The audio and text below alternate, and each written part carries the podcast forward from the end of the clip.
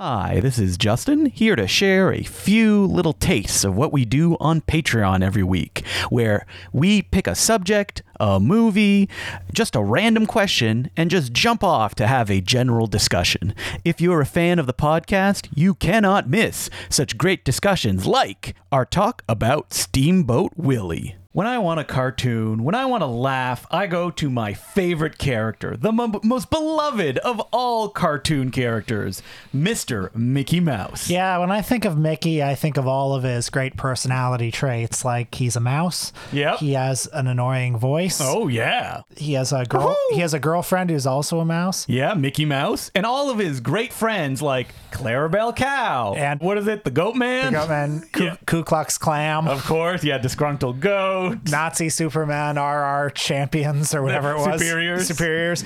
Now, Uh, someone has said, when do you think that will be removed from Disney quietly? That joke from The Simpsons. I don't think it ever can be. Actually, No, you don't think so? I think if if that joke gets removed, there will be uproar, and they just don't want to.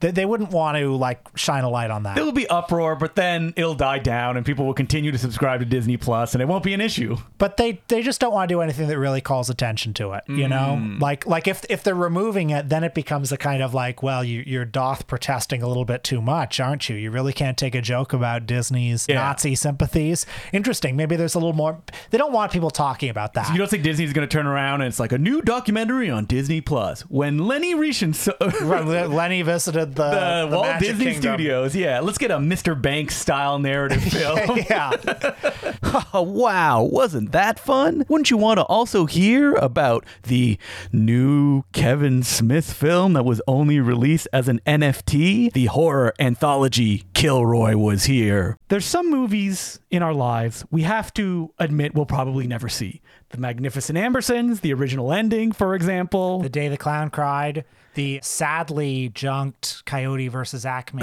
yes. But then every now and then miracles happen. And you can get to see a movie that you have basically just written off. So I want to begin this by apologizing to our patrons. Please don't cancel your subscription. We are talking about Kevin Smith again. We're talking about the Smithmeister. I can hear a lot of you groaning and Anyone moaning. that is under 35 years old. and if there's anybody over the age of 60 as well. Yes. Also. Yeah. Or over the age of 38. Or a lot of people in their 40s and 30s and 50s who are also a little tired. of this. yes. Who are not male and had our particular interest when they were growing up. so I promise you, we are going to try to make this interesting for you. We are talking about Kevin Smith one last time until, Whoa, don't say that. until the next time. yes. because ho- we hope he'll have more movies. Ooh, now that you've gotten over that scare, how about the best physical media of 2023? What do we have to say about that? I think maybe at this, you know, new year evaluation of everything that's going on, we can make the decision. Do we own too many movies, Will? Well, we possibly do. I mean, how often do you watch all this shit? Well, I actually call it pretty often, I would say, that I'm like, now nah, this can go in a box or this can go into the sales pile. Interesting. I'm I'm much more of a hoarder. Oh, really? Because you, I look at the I do stuff and cull it sometimes. Yeah. I did go through it a couple of months ago and I went, if there is a way to watch this digitally, very easily accessible to me, will I reach for the Blu-ray or will I just sit at my computer and watch it that way? That that that's a tough question you got to ask yourself. Well, you know, it is actually true. Like, if something's on the Criterion Channel, Yeah. and like, look, Are you going to reach for that Blu-ray? no, the Blu-ray that I paid forty-five dollars for Yeah. five years ago, no, I'm just gonna watch it on the Criterion Channel. Yeah, you're not going to go up and be like, "Where is it in my collection?" And finally, on our newest episode, we talk about a little film called The Palace. You know who's been getting a pass for too long? Rich people.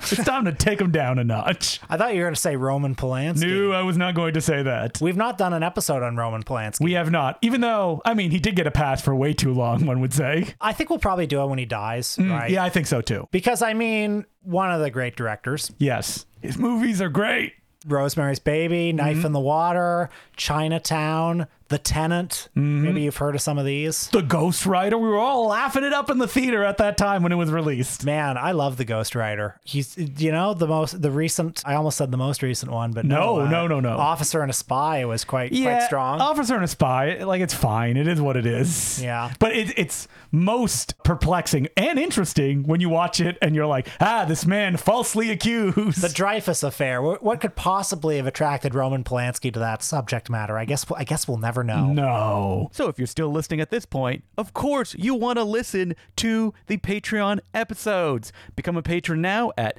patreon.com slash the important cinema club and listen to not just the topics that I mentioned today, but also a huge back catalog of 328 plus episodes. Subscribe now because we could not keep doing this without you.